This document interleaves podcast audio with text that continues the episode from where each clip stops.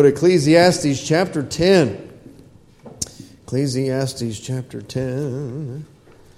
Pastor, when are we going to be done with Ecclesiastes? Well, we're in chapter 10. There's only 12 chapters. I know that means it could be two months, but we're in chapter 10. Amen. Amen. I, uh, I do very well when I go through a, a book of the Bible, verse by verse, and ask God to teach me. And there's just something about it. I do well. I learn a lot that way. And um, uh, some of you, you like it as well, and some of you, that's just not your thing and not your style. But um, uh, praise God that we have the Word of God and we can learn verse by verse and each verse in it. Amen?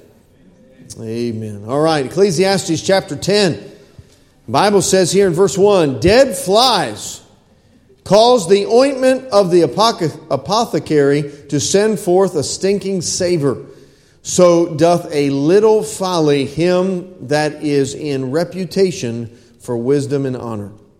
All right, let's pray together. Lord, help us now as we go through this chapter. And Lord, this first verse has so much in it. May we take heed uh, to what Solomon is saying, to what, Lord, you have laid out here for us. I pray you'd help us now. Holy Spirit, would you meet with us, please? Lord, may I not uh, talk about things that you don't want me to, to speak on tonight. Lord, may I be following and yielded to your spirit. There's so much in this passage, Lord, that we could deal with, Lord, and I pray that it would be rightly what you want it to be. And I pray that, God, I would be yielded to that and help me to do so. Lord, may we learn together as a church tonight in the Word of God. In Jesus' name, amen. You may be seated.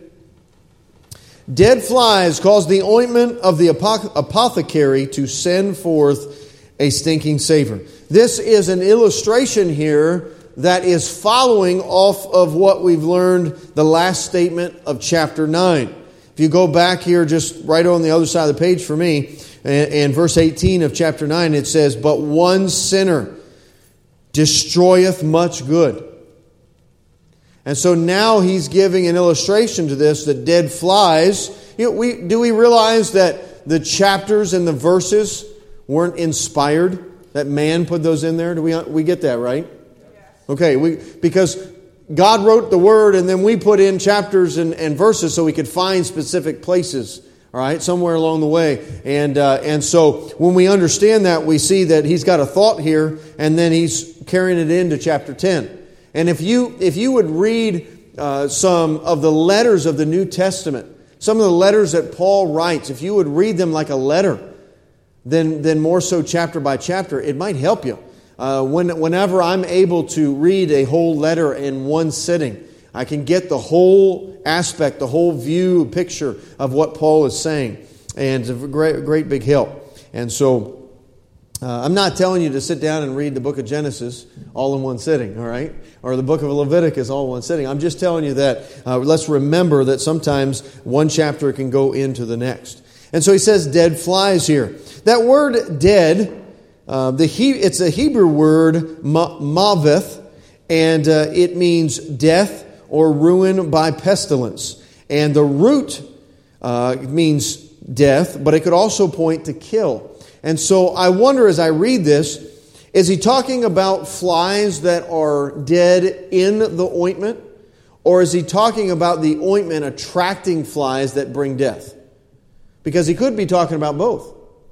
Okay? We know in this world that there are things that fly in the air that carry disease.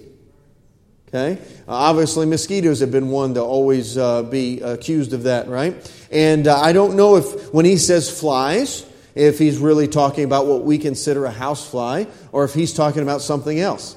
Obviously, I've never, I've never lived in uh, Old Testament era in, in Jerusalem, right? But, uh, but that doesn't mean much. It could, be, it could be anything here, but what he's saying here is dead flies caused the ointment of the apothecary to send forth a stinking savor.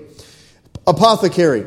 Apothecary was a person that uh, took um, took different ointments or, or different things and they would compound them together and make mixtures to make special sweet smelling ointments and medicinal ointments to sell to people. Okay? Uh, I've talked to you briefly about the balm of Gilead before, a resin that would come off uh, the, the, trees that grew in, um, in Gilead. And uh, it was a special, a special tree in a special area that was not able to be grown many different places. And the balm of Gilead was specifically spoken of by Jeremiah that uh, do not have this balm. It was an ointment that was medicinal and it was sweet smelling and, and helpful. So in the Old Testament, we know that they didn't have Walmart to go down to, right? And they, they couldn't run down and buy a stick of deodorant or something like that. They used different things to make them smells, smell good. And a king like Solomon would have this at uh, uh, oftentimes and make himself smell good with different ointments, but it was also something that you might rub on a joint and different, uh, uh, different things. Different ointments did different things. We know that, right? Different medications do different things. We know, we know these things, right? And so uh, these dead flies, they're either causing this mixture, this, this, po- this uh, um, what's the word I'm looking for? Not potion, but this ointment. That's what I'm looking for. This ointment, it's either making the ointment to be bad that nobody wants it because there's dead flies in it, or the fact that when you use it, it's attracting flies that you don't want. Okay, either way, uh, we understand that even a, even a little fly makes things nasty, doesn't it? The, the, last, uh, the last part of chapter 9, we said, One sinner destroyeth much good. A little leaven leaveneth the whole lump. Right? Now, let's take, let's take application to this. You live your life for God's glory and you do a lot of good and accomplish a lot of great things in your life. A little folly will ruin your testimony, and it'll ruin mine. That's the application here. And actually, he's going to get to, get to that here um, a little bit more, I believe. But think about David. Somebody mentions David. I always mention Goliath usually. But it's hard to forget Bathsheba. Isn't it? Because he messed up and he messed up bad. Remember that in our lives, that it doesn't matter how great and how good and all these things, right? It doesn't matter uh, how long I've been in ministry and how many souls I've won to Christ and, and uh, how long uh, I've, I've been behind this pulpit. Uh, a little folly really mars the testimony. And once you, once you let that trust go, it's hard to get it back. It's hard to get it back. We see that among spouses. We see that among family members. We see that um, uh, among a lot of things. So, great application there. Let us, let us consider that because we're all tempted often on a lot of things. The devil knows where you're weak, and he knows where I'm weak. And may we consider these things as we're being tempted. Hey, hey, wait a minute, wait a minute, wait a minute. I want to finish my course well and do right for God. Amen. I want to finish my course with joy. And if I get mixed up with sin and then I got to deal with the consequences thereof, I'm not going to have much joy through that. So let's consider these, these things that we know. It says, So doth a little folly him that is in reputation for wisdom and honor, what we just discovered, or what we just uh, discussed, I mean. Uh, in other words, when you're thinking of the ointment, maybe we ought to cover the ointment. Right? What, what, do, you, what do you do? Ladies, you make, you make something and you want it to cool down in your kitchen, and uh, you don't always just leave it lay out on the counter. Right? You cover it. You might cover it, or you, or uh, whatever the case is. Maybe you bake something, you want to leave it out, and we're going to be taken from it, but you put something over it. Why? Because we don't want the bugs in it. We know what flies do. Okay, they bring things back up on your food and mix it around and then eat it and all these things. Right? You don't want that, so we cover it. So let's think about maybe uh, p- protecting those things that are precious. Yes. Like protecting your marriage that is precious. So a little folly doesn't kick a door wide open and create great sin. We understand these things. Just making some application tonight. Verse 2 A wise man's heart is at his right hand, but a fool's heart at his left. Okay? When it's talking about heart here, we know he's not literally speaking about a blood pumping uh, organ in his hand, but he's talking about the seat of your emotions. That the, the inner you that nobody knows about, not even your spouse, only you and God know that part of you, that inner part of you. And he's saying that a wise man's heart is at his right hand. Somebody help me in, in Scripture. What's the difference between a right hand and a left hand? Right hand was always blessed, Right hand was always blessed, okay? Right hand is a place of honor. Yes? Jesus sits on what side of, of, of God the Father? The right hand side. It's the side of blessing, right? Le- the, the right side is a place of honor. Left was more of an inferior side. Uh, that's the picture there. Uh, left, right has always been associated with righteousness or, or more conservative area, not liberal, right? With me? Left is, is looser, is liberal. All right, so that's what he's saying. He says, a wise man's heart. Doesn't, doesn't Solomon talk about that in his younger years?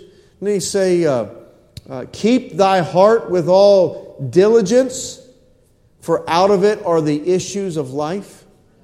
What, what's he mean, keep thy heart? To keep thy heart, he's talking about a keeper. You know what a keeper is? That's the goalie in soccer. A, keep, a goalie was called a keeper. Protect it. Keep that, keep that uh, enemy out of your goal, right? Protect your heart. The devil wants to get it. He, he often can get it well with young people because they're so oftentimes they're driven by their emotions and they haven't really learned and matured to take the Word of God and choose what is right over their emotions because they're just growing into their body and they got a lot of things going through their head and a lot of feelings and all that such, right? But the same exact thing happens to us adults. Keep thy heart with all diligence, right? A wise man's heart is at his right hand, but the fool's heart is at his left. Yea, also, verse 3 when he that is a fool walketh by the way, his wisdom faileth him, and he saith to every one that he is a fool.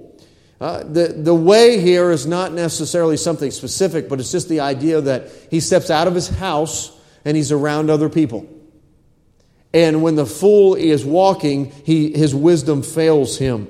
In other words, uh, he proves to everybody that he's a fool. By the choices that he makes, by the words that he says, by his actions and his attitudes, he proves to people that he is a fool.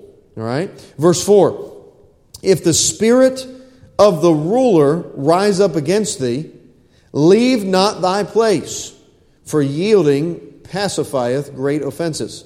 This sounds like a, the young version of Solomon now, doesn't it? It seems like chapter 10 has, has left that, uh, that, that woe is me and, and, and, and everything's vanity. It sounds more like it's Proverbs, doesn't it?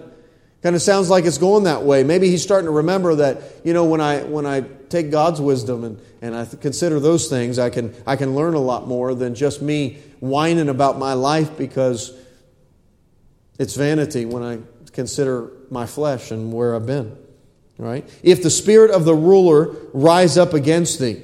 Okay, the idea here with this is that a here's a here's a wise man or an advisor to a king and he advises the king, and the king doesn't like his advice. Does that ever happen? Sure, it does. Okay, you've sought counsel before. God says, in the multitude of counselors there is safety, but sometimes your counselors don't always agree. That's just the way it is. And, uh, and sometimes we don't always heed to every single thing that we're counseled. And the, the king here doesn't like the counsel that he's receiving. And though that person, let's just, let's just take for instance, all right, um, let's take for instance Brother Martini and myself, right? I'm no king. I'm never going to be a king. I understand that. But I am in a place of leadership. And Brother Martini, uh, he's got some years under him that we found out about tonight, right? And, uh, and he's got a lot of wisdom. And he can counsel me in some areas. And I seek the wisdom of, of Brother Martini, but I also seek the wisdom uh, of Brother Williams, right? And Brother Jones, and Brother Kidwell, and then and, and the other fellows as well. And I might go to the deacons. I might go down here to Brother Gunther and ask him so, so, some questions and seek some counsel, right? That's, that would be a right thing to do. That's, that's what a man ought to do. He ought to be humble and go seek counsel. So, again, not, they're not all going to agree. What if Brother Martini tells me something that I just, I don't like any part of that thing? Right? And I, you know, sometimes a king and sometimes a leader is not always in the right. We know that. And what if I told him, Brother Martini, you're nuts, and I don't like that thing. Don't ever tell me that again. He's going to cry. Amen. What is the Bible saying here? It, it, does it say get mad and, and throw a, a tantrum and leave? No, it didn't say that at all. He says here, leave not thy place, for yielding pacifieth great offenses. Is the king or is the leadership going to do what he wants? Yes. That's just the plain and simple of that. He's going to do what he wants. And so if he's going to do what he wants anyway, why leave your place and throw a tantrum tantrum? Tent, I can't even say it. Amen? Uh, uh, so he's saying here, he says, for yielding pacifieth great offenses. If I'm going to do what I want anyway, and he tells me something and I don't like it, he might as well say, okay, Pastor, it's your decision. It, it lays on your shoulders. You're responsible. You're going to have to answer for that. And uh, though he knows he is right in this thing, is it worth giving up his influence where God put him and where he's supposed to be? No. Right? So he's teaching us a thing here. In other words, don't be prideful. Let's be gentle and humble. And remember that that ruler, that leader, will have to answer for what he does. Verse 5 There is an evil which I have seen under the sun, as an error which proceedeth from the ruler. Again, the ruler makes decisions. We, we, we could talk about the, the President of the United States. He's got a cabinet around him in which he's supposed to be advised by, yes, but the responsibility falls on him. Same thing with the pastor of the church, right? I have a group of men around me that I can ask questions to. I have deacons, I have other men in the church that I can ask questions to, but the responsibility lays on me. I will answer for that decision. That's where it's important where we understand that as families too. The father will answer for things in the home that the wife won't. He's got to make that decision. Now, now the wife is, is, is a part of the home and she ought to give counsel and he ought to heed her counsel. But the man's going to give account for that thing. Bible says he's the head of the home like Christ is the head of the church. That means there's some responsibility on his shoulders. That's Bible. Man, Ephesians chapter 5. And so uh, we understand these things. Verse 6 Folly is set in great dignity. This is talking about that evil that he saw in verse 5. Okay, folly is set in great dignity, and the rich sit in low place. I have seen servants upon horses and princes walking as servants upon the earth. He's saying sometimes people in leadership don't make good decisions. And sometimes they promote people that ought not to be promoted. Has there ever been a leader in our country that has put people in places that ought not to be there? Yep. Because you're my friend, because, because uh, I want to stack this thing up, because I know you'll agree with me and go my way. No, we ought to put people places because their skill and their determination and their hard work makes them the best for that position. We know that. That's the American way. But sometimes rulers and leaders and presidents or whoever it might be get selfish and say, I want to stack my deck. I want people that are going to side with me, that aren't going to fuss with me when I do it this way. All right? And the best thing a pastor can do when he's hiring staff is hire people that are better at certain things than he is. Yes? Yeah. Why? Because I can't do everything. I know that. I'm, I'm, I'm not perfect, right? I might, be, I might be skilled in some areas, but it's better for me to hire somebody that's, that is strong where I am weak and can tell me how to do some things and can show me how to do some things, right? And it would be only my pride that says, no, uh uh-uh, I'm the best, and you're not going to make me look bad. That would just be prideful. And it would hurt the family as a whole, wouldn't it? Mom and dad is so important. You complete one another. And uh, I was just uh, talking about this earlier tonight how, how my wife is the compassionate one, the, the mothering one, the nurturing one, and I'm the disciplinarian one in my home. Okay, so the way I was brought up, that this is the way. Not talking any Star Wars stuff, but you know, this is the way, right? This is this is how it is. And my wife had to teach me how to be loving. When we had our daughter, when we had Adeline was born, she said, "You know, it's okay if you kiss her." I was like, "Oh, yeah, that makes sense. I should kiss her, right? I should be compassionate." I'd never had a baby before. Come on, yeah, you know, you should kiss her goodnight, tell her you love her. What? Tell her I love her? Anybody come from a home like that? You never said I love you to Yeah, I mean that's just the way it was, right? You knew that you loved her because there was food on the table and, and dad worked hard and this is how it was. I wasn't but my wife was raised differently. Everybody always said I love you. There's always hugs and kisses and all that. She had to teach me that. I was weak in that area, right? where she is weaker in the disciplinary area, and I have to teach her some things. We complete one another. That we understand these things. Okay, a, a, a head of a home, a ruler, a leadership leadership's going to understand these things.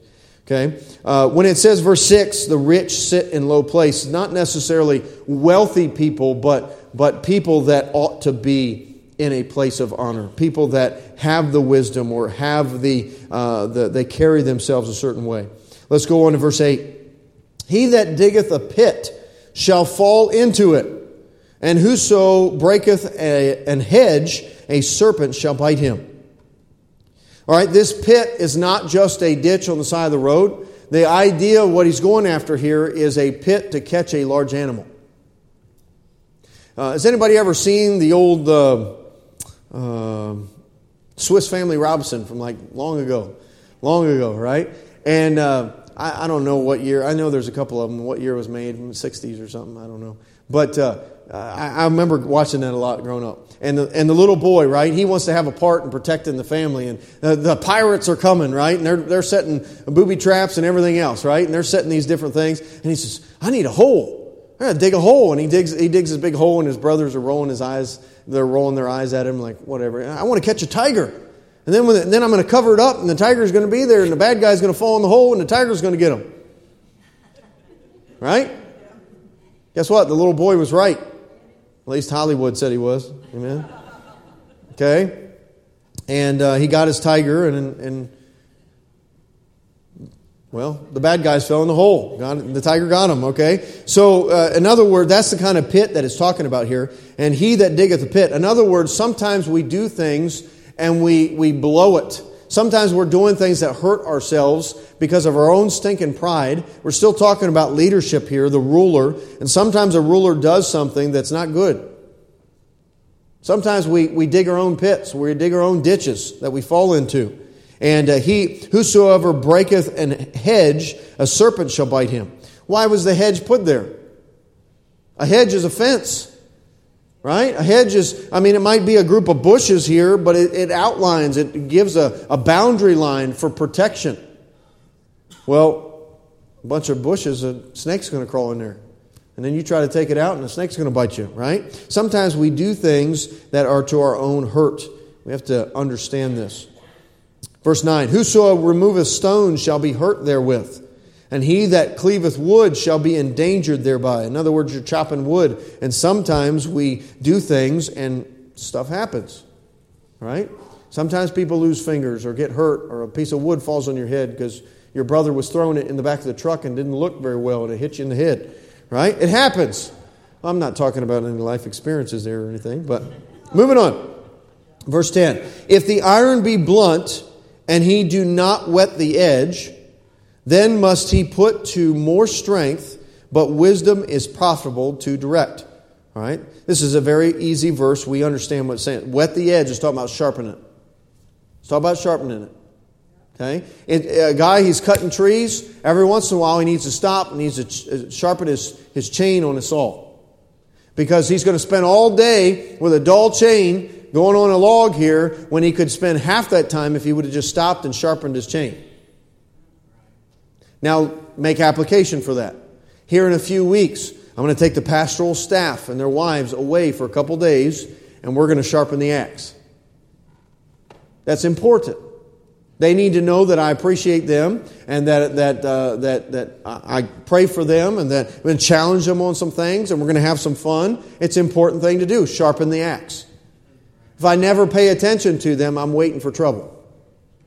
We're just gonna we're gonna be a, a, a dull axe, right? And we're just gonna go at it and we're gonna wear ourselves out until somebody gives. I need to sharpen the axe every once in a while. You know that. Husbands, you ought to know that about your wife. Not she's an axe. Don't call her an axe, okay? but it's important that you treat her special and take her out every once in a while and do something special for her. That's important. It's beneficial to your marriage. Yes? Yes, it is. We know these things. Okay? All right, moving on here. Verse number 11. Surely the serpent will bite without enchantment, and babbler and a babbler is no better. All right, the, the serpent being enchanted. All right, you've seen it where the serpent's in the basket, right? And the guy's a and the serpent's coming up like this, right? There is ways to enchant serpents. All right, and some people do it with their voices, and some people do it with instruments and all that. That's what it's referring to. Look what he says. Surely the serpent will bite without enchantment, and a babbler is no better. In other words, if the snake bites you before you enchant it, what good was your skill to enchant it? Right? So, a skill or a, a good work that you can do, if it's done at the wrong time, is not worth anything. That's where wisdom comes into play. Right? Just because you have knowledge but you don't apply it in the right area or at the right time, that doesn't make you wise. Wisdom is, is that experience with that knowledge and using it at the right time and the right place. We know these things. Verse 12 The words of a wise man's mouth are gracious, but the lips of a fool will swallow up himself. Okay? The words of a wise man's mouth are gracious, full of grace. Full of grace. All right? But the lips of a fool shall will swallow up himself. That really what that means, swallow up himself means destroy himself. Get him into trouble. Okay? Uh, often my whole life, you know how I got in trouble? It's my mouth, my mouth. Because I was a fool. Right? As a kid, I'd run my mouth, get in trouble. And as an adult, I'd say things and hurt people's feelings or whatever, get in trouble, right? because I use my mouth for uh, much of what I do. And so I need to be wise with how I use my mouth. We all, we all do. Amen. What's, what's James say? That's pretty important, isn't it? So if a man can't control his mouth, what can he control? Right? Verse number 13 The beginning of the words of his mouth is foolishness, and the end of his talk is mischievous madness. All right, he's, he's a fool. He's showing this off uh, by, by as he talks, and it, and it leads to what, what's even worse. Uh, look what he keeps going here. Fool also is full of words. A man cannot tell what shall be and what shall be after him. Who can tell him? Sometimes we run our mouths about things we have no idea what we're talking about. Okay? Sometimes uh, we see this in young people when we point it out, but we're just as guilty. And we get running our mouth and we get talking, all right? And, and there's sin in much of those words, right? Because the more we talk, the more we don't even know what we're talking about. We're babbling about things. And a fool shows himself very openly and very clearly by his mouth. And uh, here he's full of words. Seems like Solomon already dealt with that in Proverbs, didn't he? For sake of time tonight, we won't turn to it, but if you write down Proverbs 17, verses 27 and 28, it says, something about he who spareth his words is counted wise. Yeah. It's better to it's better for people to think you're a fool than to open your mouth and remove all doubt. Right? That's me right there. amen and amen. All right. Let's continue on. Let's see if we can just finish this up real quick. All right. It says here, uh, verse 15. The labor of the foolish wearieth every one of them because he knoweth not how to go to the city. You've been around people. They talk so much and they, they act like they're the biggest thing since sliced bread. And uh, they're all that and a bag of chips and, and some a Twinkie on the side. and they get talking about things and think they're all that, and they're, they're saying how good they are at this and how great they are at that, and look at what I've accomplished here. And then you get to working with them, and they ain't worth nothing. Right? You've been around them, I've been around them. It's just the way it is. If that's a fool, he's marking a fool here by his actions here. Woe to thee, verse 16. Woe to thee, O land, when the king, thy king is a child, and thy princes eat in the morning. Excuse me he's saying here is when your king is immature, when it is not necessarily meaning he's eight years old, but he's, he's not an adult. He's not, he doesn't have the maturity of adult. And what, what's it saying? Thy princes eat in the morning. In other words, they're eating first. Their party, party life comes first. Their pleasure, what they, what they want, what their body wants, comes first before the work. All right? That's what it's talking about here. To party and not to work. Uh, verse 17 Blessed art thou, O land, when thy king is the son of nobles, and thy princes eat in due season, for strength and not for drunkenness. Okay? So, in other words, it's great when your leader has a little wisdom about him, when he's been around people that have counseled him, when he's, if you want to be wise, what's the Bible say do? It says, walk with wise men. Right? It says here, if the king's a child, but he's been raised by nobles, been raised by, um, by wise men, Okay, that's a good thing. And he doesn't just live the life of his pleasure, he knows that he has responsibility. A king has great responsibility on him, just like a pastor does. There's things around here that I must uh, give an account for, I must check on regularly, and I would be foolish to just let them go and never check on them. I could sit in my office and, and uh, drink a Coke half the day and put my feet up and take a snooze and all this such, right? And I could enjoy the party life and many of you wouldn't know it. But eventually, my slacking attitude there would start coming out when things aren't handled. That's the fool. He's shown there. Okay? All right, verse 18. But much by much sloth, slothfulness the building decayeth, and through idleness of the hands the house droppeth through. In other words, because we're lazy, so that's what slothfulness is, the building is falling apart. Because we don't handle the responsibilities, the, the house around you is falling apart. When it says the hands of the house, to idleness of the hands, the house droppeth through, that means it leaks. The roof is leaking. Uh, the way that homes were made back here, back in these days, they had to be uh, kept up oftentimes. Uh, there, was, there was much maintenance done to keep them from leaking, just by the way they were built. It had to be often cared for. And because if it was not by laziness, then you would have a leaking house. Okay? Just like if you don't want snakes in your yard, then cut your grass. And the lazy person doesn't cut their grass but once a month or once every couple months, and they got grass that's up to their knees, and they're wondering why they got all these varmints around their house and snakes coming in and all these things, right? I mean, we understand that. That's what he's saying here. Verse 19 A feast is made for laughter, and wine maketh merry, but money answereth all things. Okay? So a feast is a good thing. Wine that makes you happy. All right? We just dealt with that Sunday night, and we know what he's talking about there. But we're, we're the party life, right? But money answereth all things. In other words, if you want it, you can go buy it and you can have it, right? But that doesn't mean that's the wisest thing. That doesn't mean that that's the right thing to do. Okay? The, our church, we have bank accounts and we have money in them for a reason. We have great needs around here and we, we tend for those. But I've got to be wise in how I distribute that money and how I, what decisions I make with that money. Yes? Amen. Yeah.